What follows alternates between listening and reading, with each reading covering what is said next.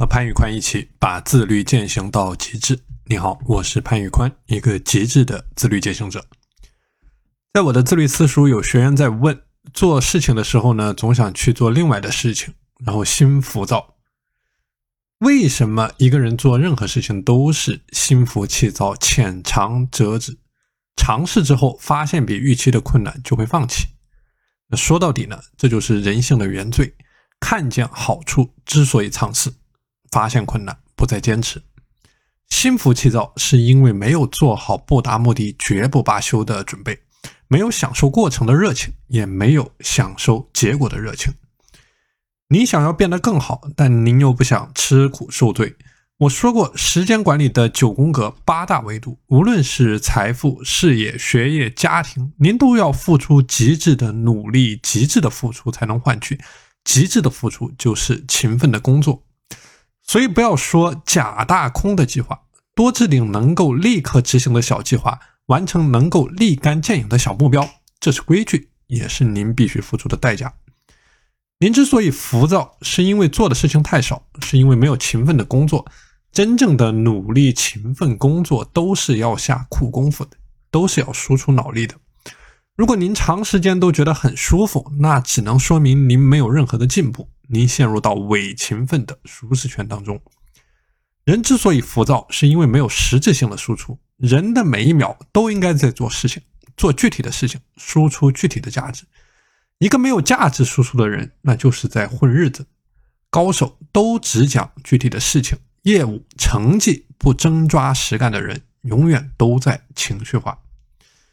您情绪化就没有水平，是因为一直在原地踏步。原地踏步很可怕，它会让您陷入到自我感动的状态。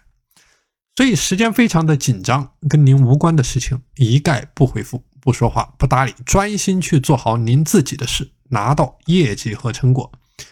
很多事情没有必要去多说多想，想的越多，您的内耗越大。您应该专注工作，彻底、纯粹、极致的专注，输出最大的价值。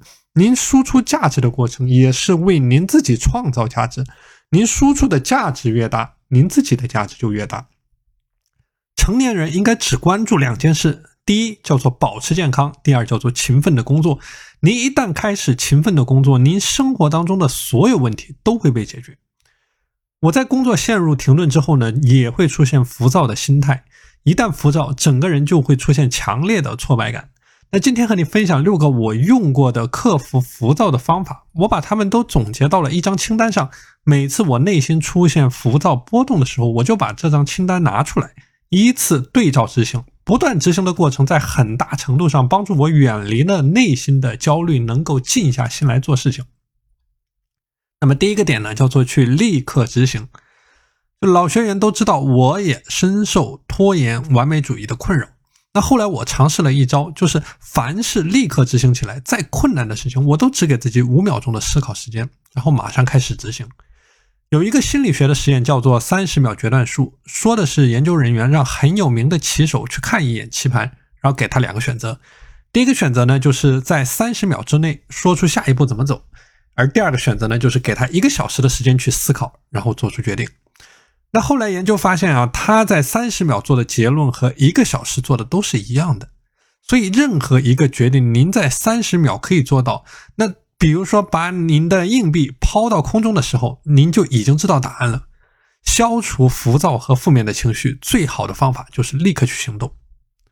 那第二个点呢，叫做去尝试独处。我之前讲拖延症的时候说过，拉帮结派是高效的最大杀手。你一个人的决策成本是远远低于很多人一起的。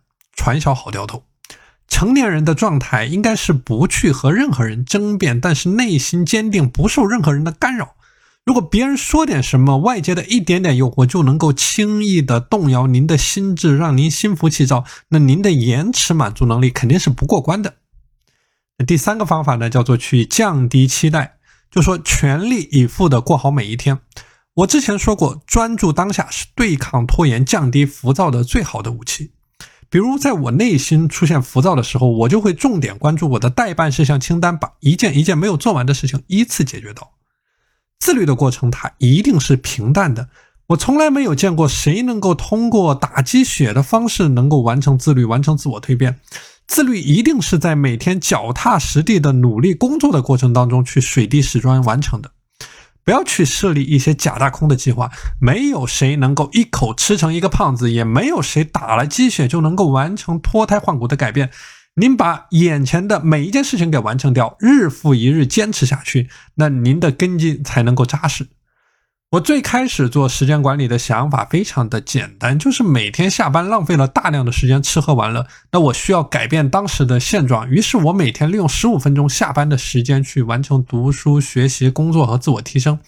那从十五分钟到三十分钟到一个小时到更长的时间，那就在这十四年间呢，一点一点的完成了个人的蜕变。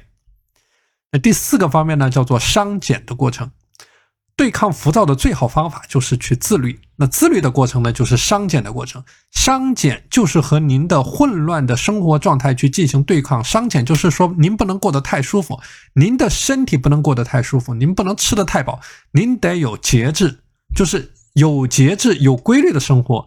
那像我的晚饭呢，有的时候就是水果加燕麦加牛奶，食不过饱，它会让您的身体觉得非常的舒服，您会觉得精力充沛。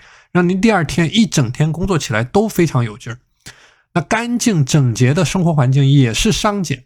就干净整洁，它会让你的专注力大幅度的提升。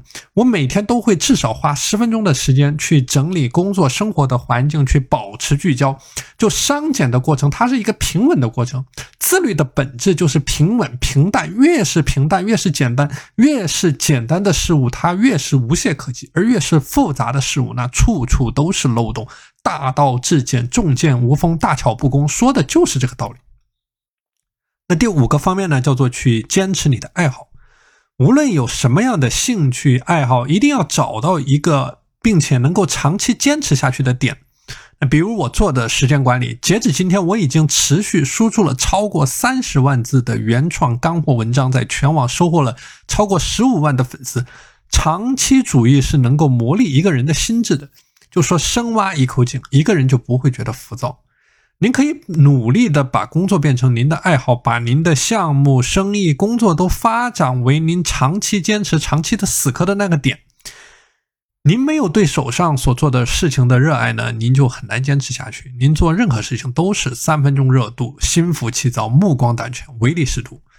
这个就像我经常说到的达芬奇画鸡蛋，您要是能够像他一样几年、几十年长期聚焦在一个项目，一力降十会，所有的方法论在极致的内在驱动力面前都是花里胡哨。那自律是无法强制的，就情绪化也是无法控制的，浮躁也是无法遏制的。你认为可以控制的事物，那就只有一个结果，就是爆发，就是极致的反弹。真正的自律和情绪的管理，它一定是自然的、随性的。我坚持了这么多年的自律锻炼，没有一天是强迫逼着自己去做的。您无法强制化的去化解您的情绪，所以您要学会顺势而为，让情绪为您所用，用踏踏实实的工作去对抗浪费时间的坏习惯，去获得清晰的正向反馈。那如果你想要领取今天我讲到的关于对抗浮躁的精力管理的全套模板呢，你可以告诉我，我是潘宇宽，一个极致的自律践行者。我们下期节目再见。